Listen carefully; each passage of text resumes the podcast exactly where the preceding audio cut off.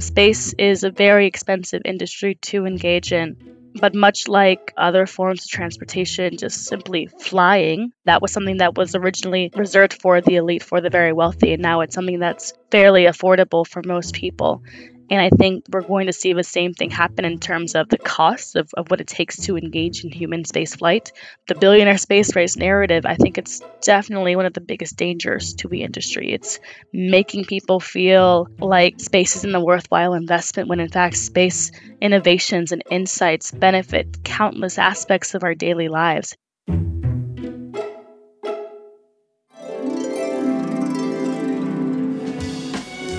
Before any world changing innovation, there was a moment, an event, a realization that sparked the idea. Before It Happened is a show about that idea. I'm Donna Loughlin, and each week I'll take you on a deep dive into a singular lightbulb moment that inspired the visionaries to push forward and change our lives.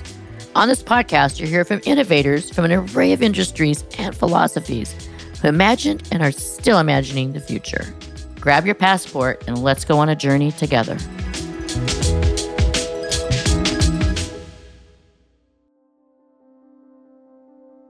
One of the first guests I had on before it happened was an educator named Pam Grier, better known to her students as the NASA Lady. She's dedicated more than three decades to making STEM education accessible to young students of color, particularly girls. And she's done it largely by teaching her students about space. My guest today is someone who's young enough to have been one of Pam's students, but who is also building on that same vision. Kim Macharia is the executive director of the Space Prize Foundation and chairman of the board of the Space Frontier Foundation, two organizations that aim to give women and people from diverse backgrounds more opportunities to explore careers in the space industry. Kim is not a scientist. She'll be the first to tell you that. She's not an astronaut either, though she can't wait to go to space. What Kim is, is a tireless advocate for young women and girls, particularly from communities of color, who want to enter STEM careers and eventually work in the space industry, or maybe even travel to space themselves. And she's also a thriving example of the notion that leading with passion can make a difference.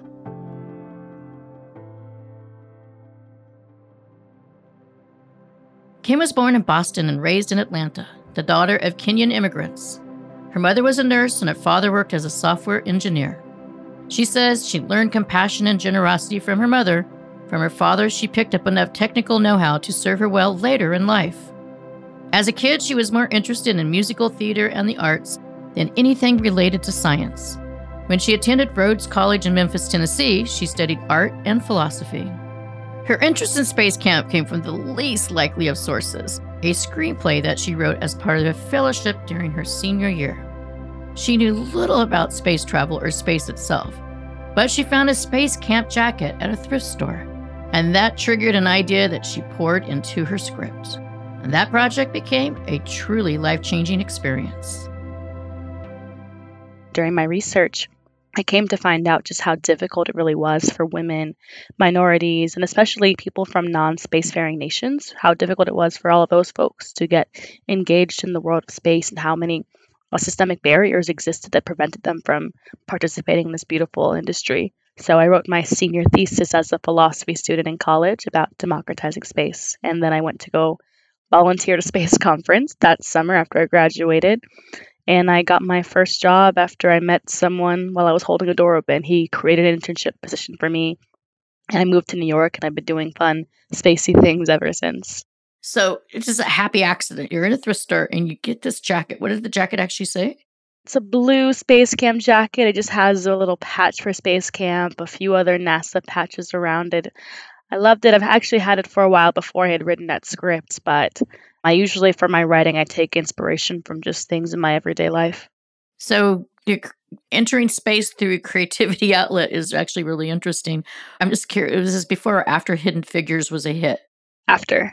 Well, that's kind of a nice kismet timing. So, let's talk about the screenplay. You're inspired by this jacket, but tell us a little more about the characters, character development. How did you actually get the knowledge that you needed to write this screenplay? Well, I started doing research on previous efforts that had, had taken place in regards to contests that had been run to send people to space because at that point in time there really hadn't been a successful project to send a private astronaut to space in a competition. NBC had tried some stuff. There were a few other efforts, but they all ended up simply not being able to raise the money. So I took inspiration from those contests for the challenges that I had in the in the competition. But the two main characters, they're both immigrants, they both have immigrant backgrounds. So one of them is a first generation citizen in the US. And I kind of based that in part around myself. My family's Kenyan, and so this character is Kenyan but born in the US.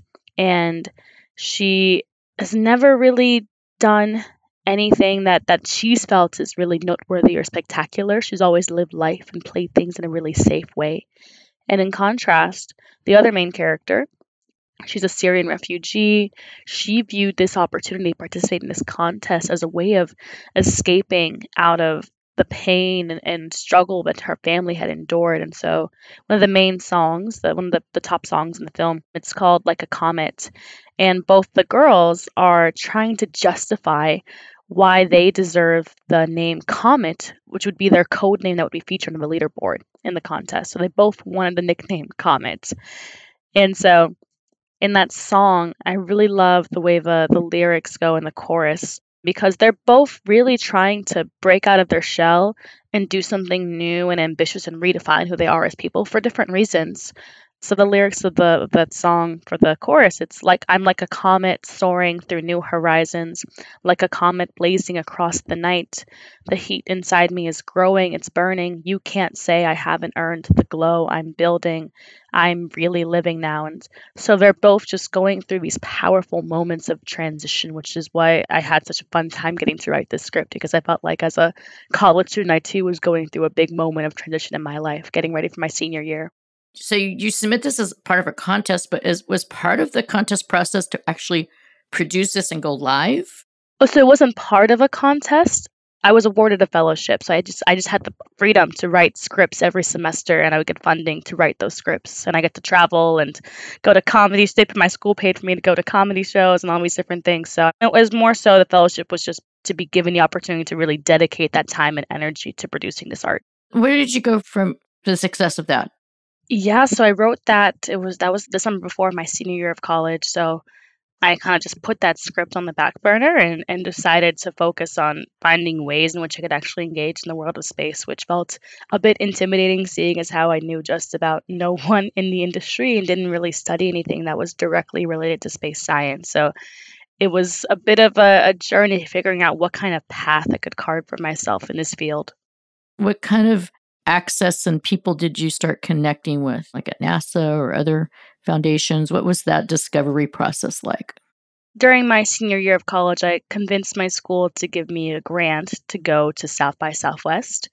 And the intention of that grant was for me to go specifically see all the different space talks and keynotes that were being delivered. So, my introduction to getting to understand what the layout of the space ecosystem was like was really through that event. I met a few startup founders, a few folks from NASA, a really solid variety of people, and I simply began telling people my story and what I hoped to accomplish in the industry. But things didn't really manifest from that experience per se in regards to career opportunities. I let myself have the summer after I graduated to really see if I can get a job in the industry. I had enough connections in entertainment where so I, I knew that regardless of if things went wrong with space, if there didn't end up being a, a place for me to go, I could always fall back on that. But I was really determined to just see what would happen if I dedicated a summer to trying to find a job. And so volunteering at the New Space Conference ended up being a game changing experience for me. I got my first job there, and then I started volunteering for the Space Frontier Foundation because of that, because the New Space Conference is an event that's held by the Space Frontier Foundation annually. So let's talk about the Space Frontier Foundation. What is the charter? Our mission is to enable human settlement in space. At least that was the original intention of the three founders back in 1988 when they created the Space Frontier Foundation. And to do that, they really decided to focus on spotlighting and creating programming to support the notion that the commercial space sector is a worthwhile investment. So they did a ton of public advocacy work throughout the 90s, doing all kinds of op eds, think pieces. And then in the early 2000s, we launched our New Space Conference, where we really served as the original gathering spot for the entire new space community. Many of the leaders of the field now in the commercial space world they credit us with this because there really was no place for folks to share and connect over these bold audacious ideas. The fact that we can now visually see reusable rockets being used to transport astronauts via ISS that was a entirely wild concept 20 plus years ago. And now it's gone mainstream and that's in large part due to a lot of the conversations and initiatives that the Space Frontier Foundation helped to launch and ignite. So you went from creative side to volunteering at the Space Frontier Foundation to the role that you're in now. How quickly did this acceleration happen for you? We're talking a five year period. I mean, how quickly is this? I mean, you're like literally immersed in it now. Yeah, I guess about four years ago, I graduated in 2018 and it's moved so fast because I happen to connect with people who really have helped to champion my success. I mean, for the position I have right now, I am the chair of the board at the Space Frontier Foundation. And that opportunity arose after a conversation I had with one of the founders, Rick Tumlinson. He's known as the godfather of the space revolution. He is greatly respected and revered in the industry, and he could sense that it was time for the foundation to get some new new blood, some younger blood in leadership positions there. Because back when he had founded the organization, was actually founded in New York, where I'm based, and he was in his early 20s, and he did not have this STEM background. I think he saw a lot of things. We have a lot of things in alignment with one another, so he helped to advocate on my behalf for me to have this position and it was a daunting thing to take on, but thankfully I've had the support of our entire advocate community and just all friends and family of the Space Frontier Foundation. It's been a really challenging but fantastic journey so far. Let's talk about some of the stats. I just really want to dig into why the Space Frontier Foundation matters. There are some stats that were interesting. The 600 people who've traveled to space, only 12% were women. Can you speak to that? Why are there so few women that, even with the early pioneers, that have still given the opportunity to go to space? And what is the opportunity that you see for women in space and not necessarily going to space, but in all aspects like yourself related to space? Oh, great question. I think there are countless opportunities emerging for women in the space industry. And it's a really opportune time for women of all ages from all backgrounds to engage in the field. Right now, there's actually a talent gap in the space industry. Most people don't realize that. And it's unfortunate because there's so many folks who can and should be working in the field, but because of the lack of representation, they feel like there's no place for them or that they wouldn't be comfortable or thrive in this industry. And what we're doing at the Space Frontier Foundation is trying to shift that narrative. We just released our Diversity, Equity, and Inclusion Toolkit, which is a set of resources we created to better help uh, startups recruit and retain diverse talent. And it's been so well received in the industry because everyone is actively trying to solve this problem. We realize that we've been keeping women and other underrepresented groups out of this field for too long and we're stifling innovation because of it. Space is one of the hardest, technically hard industries to work in. And the fact that the demographics look the way they do, with only about 20% of the workforce being women, we are limiting our potential. I don't think the industry will ever reach its full potential until we intentionally work to correct these past wrongs and bring more women on board in all positions. Hey there, it's Donna. Remember Grier, the NASA lady I mentioned at the beginning of this episode? I want to invite you to go listen to a similar conversation I had with her about teaching young kids in Chicago about STEM and STEAM and NASA. To start getting more black and brown young people learning about you know aviation and aeronautics and becoming a rocket scientist. They'll never do that if they don't have the access points and the opportunities to be able to learn about it. I go into classrooms with no lab equipment, no lab tables, nothing but a textbook. And I'm like, these kids are getting so cheated. I learned something, actually, a lot of somethings every time I talk to a new guest. They're pioneers, they're thought leaders in their fields. They all have inspiring stories to tell, and I share them with you every week. So if you're enjoying these episodes, please hit subscribe and join me for more stories about the moments before it happened. So let's take that to the next level of what you're doing. Are you going into schools? Are you going into colleges, college campuses, K through 12, as well as professional sector of getting women to maybe rethink their careers? We are creating some eh, programs that are meant to engage these underrepresented groups. So we just did a grant program that we launched. It was called Lift Her Voice. And we gave away three $5,000 grants to female led podcasts in the space industry. On top of that, like I mentioned before, we have our DI toolkit. Um, we're also launching a youth apprenticeship program that'll be open to students ages 16 to 21. And on top of that, we're actually creating programming for an upcoming conference. It's called ISDC, the International Space Development Conference. And we're creating a programming all centered around inspiring the next generation. We're running a pitch competition for undergrad students.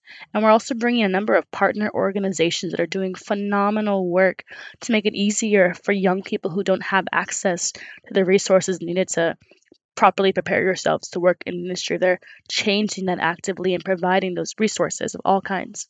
Who are some of those partners? Eden Growth Systems, Space Scouts. We're even bringing in, for my day job, I'm the executive director of a nonprofit called Space Prize. And so we're bringing in that organization as well. And as well as another organization called SEDS. They do fantastic work in engaging high school and university students in the world of space. They're phenomenal. So let's talk about Space Prize. So you have two hats. Yes. AM PM.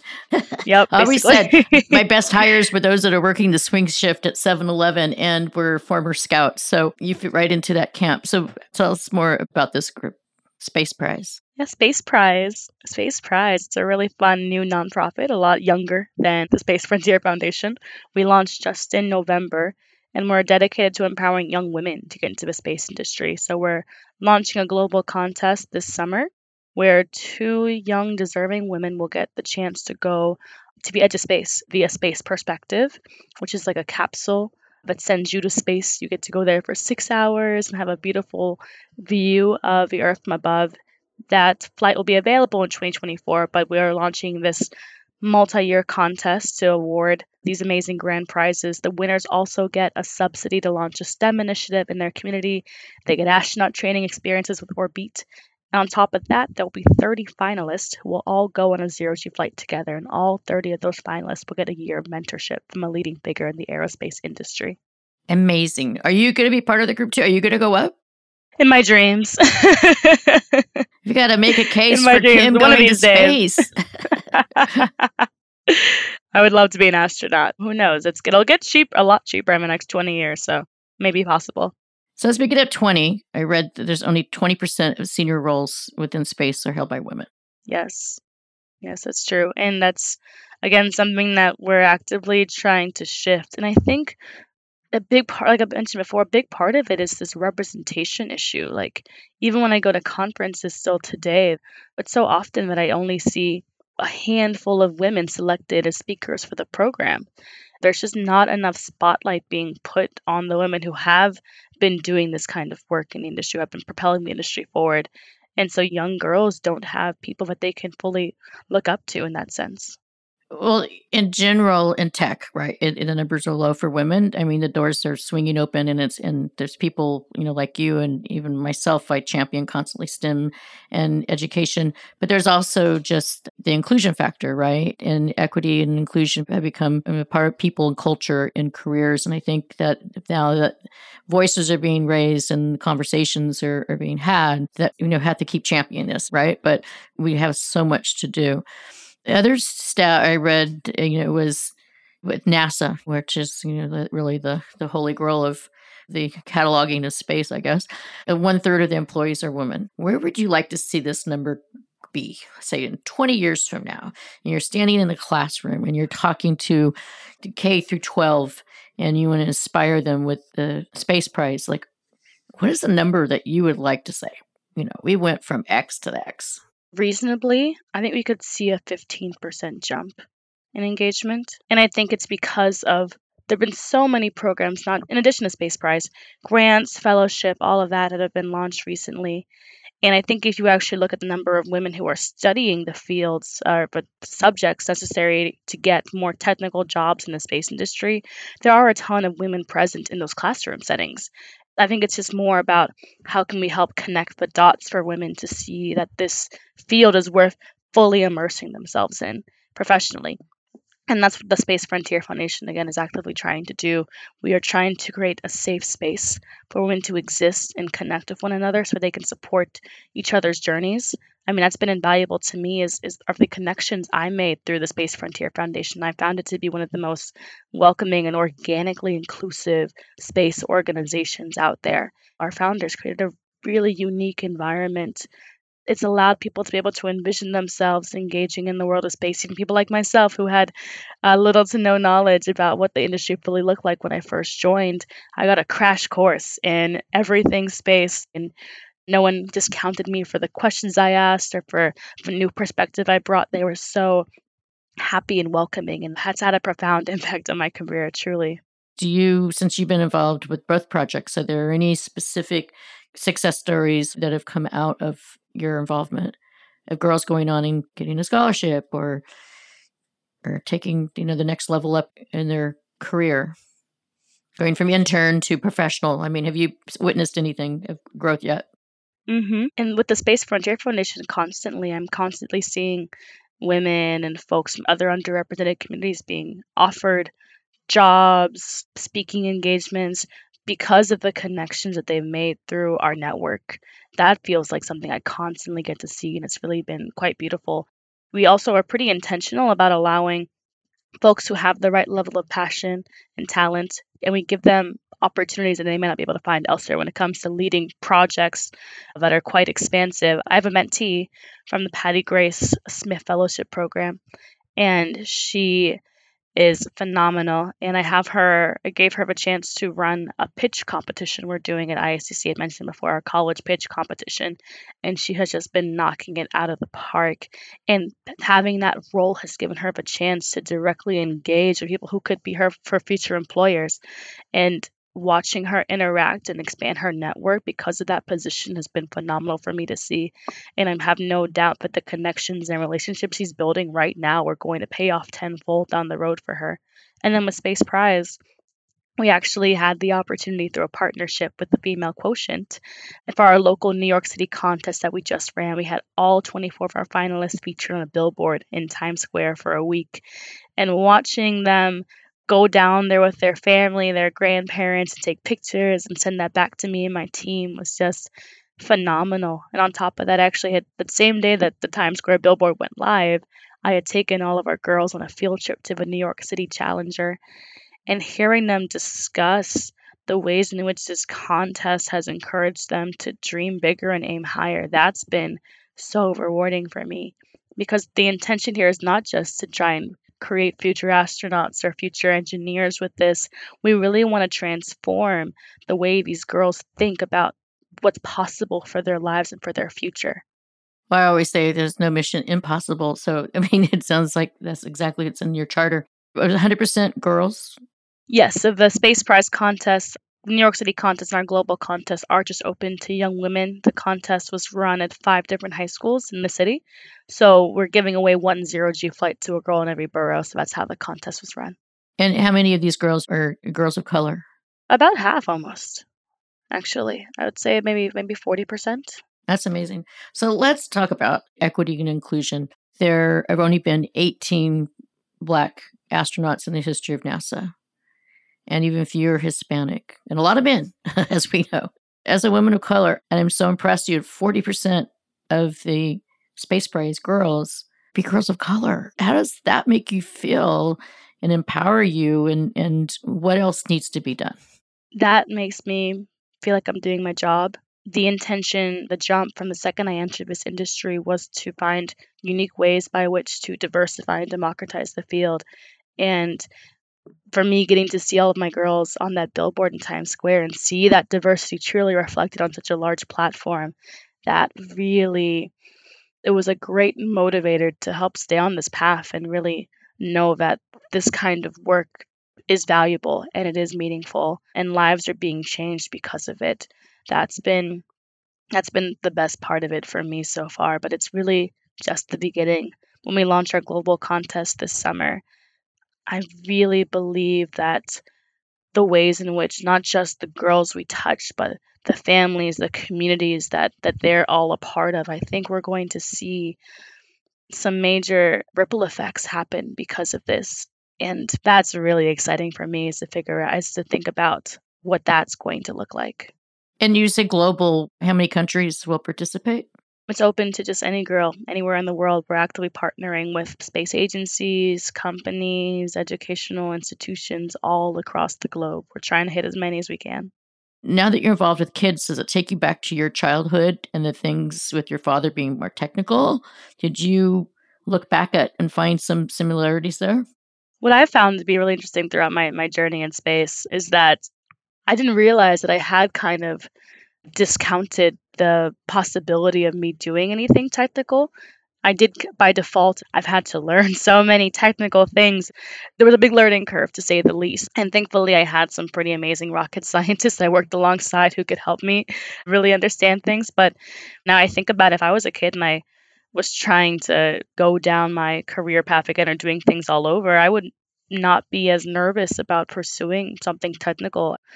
I feel like it's not beyond me in the way that I did when it, when I was younger, and that's something I really want to communicate to people is that they don't have to be scared of STEM. I think sometimes people think about the space industry, especially, and they think it's elite, elusive. It's for like only the most brilliant of humans, and this is an industry that's growing, and you can come in here and learn. It's okay to make mistakes. It's okay to, to be to be challenged. This is a challenging field to work in, but if you're determined enough, you can make a place for yourself here. So, do you think the billionaires that have recently gone to space are good for the rest of us in terms of amplifying the race for space or do you think that it hinders the conversation? I think it's a natural part of how these kinds of things go. Space is a very expensive industry to engage in. But much like uh, other forms of transportation, just simply flying, that was something that was originally reserved for the elite, for the very wealthy, and now it's something that's fairly affordable for most people. And I think we're going to see the same thing happen in terms of the cost of, of what it takes to engage in human space flight. Those numbers are going to come down quicker than we expect. And so I think once people see and understand that it's really just part of the process. Hopefully, that will get them more on board with the space industry as a whole because the billionaire space race narrative, I think it's definitely one of the biggest dangers to the industry. It's making people feel like space isn't a worthwhile investment when in fact space innovations and insights benefit countless aspects of our daily lives and people don't think about that because they're so caught up in the hype that the media is driving right now well, I personally was. I wanted to. to I thought Richard Branson should have called me because I feel, maybe over the next one. Like I didn't get that phone call, but I personally, I want to go to space because I want to feel the freedom and just really have that kind of that uber zen moment that the same moment that I feel like when I fly, but knowing that there literally is this continuous elasticized universe. I don't know. I just want that sense of freedom and what that feels like. The overview effect. Yeah. And we go back to the, you know, Mission Impossible, right?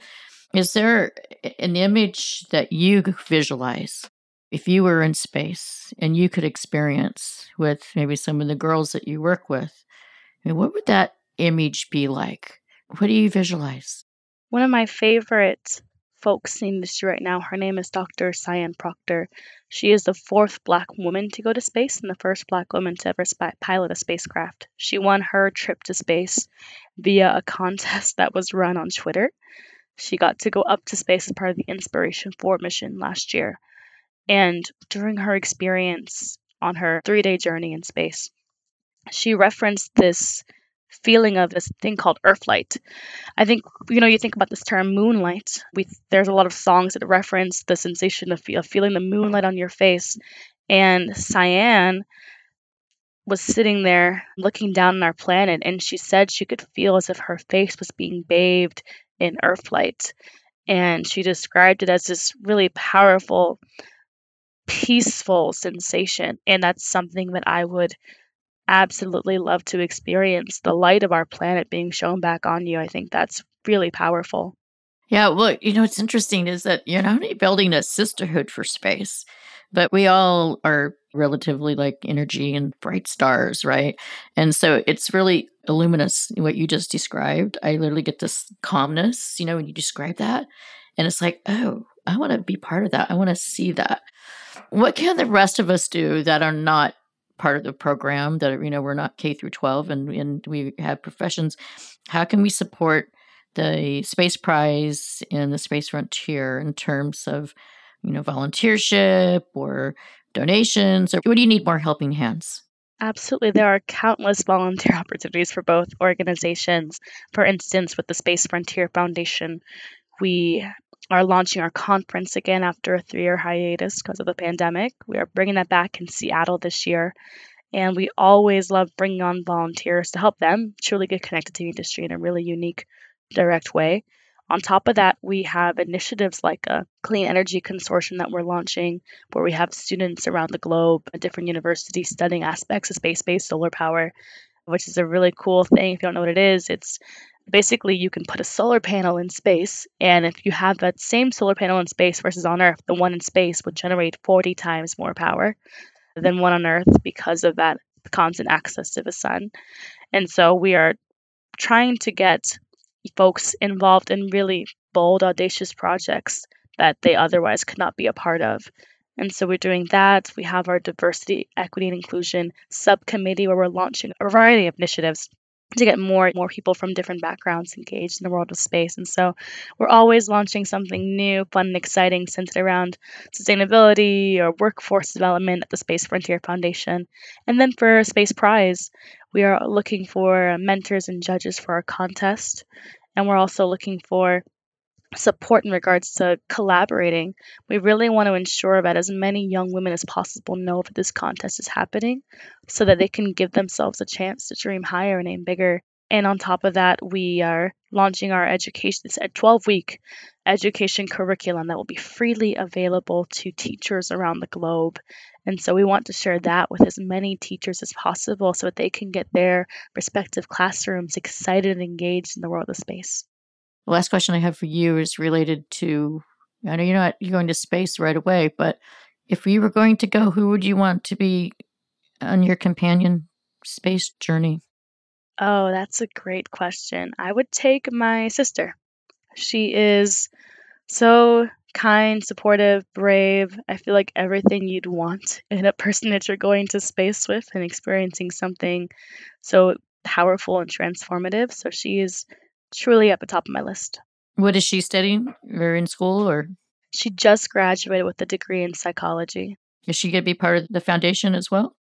I'm working on that, slowly convincing her to join the world of space. Have there been two sisters that have gone to space? I don't think so. No, that would be really cool. Would you be the first? Yeah, I think, I believe we would be. There have been two married couples, but no, no sisters. It truly would be a sisterhood. I like that. Yeah, good idea.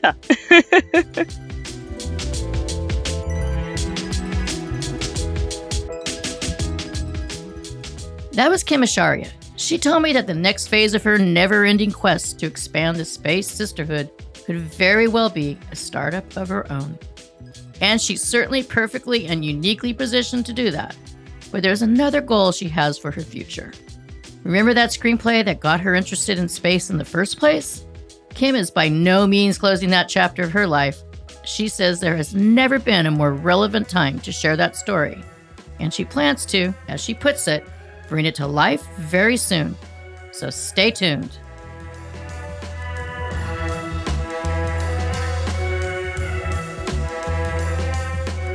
Thank you for listening. Follow Before It Happened on Instagram and Twitter and don't forget to subscribe, rate, and share the show wherever you listen to podcasts. Before It Happened is produced by me, Donna Loughlin, along with Studio Pod Media. The executive producer is Katie Sunku Wood. And all episodes are written and developed by Jack Buer, with additional editing and music provided by Noda Lab.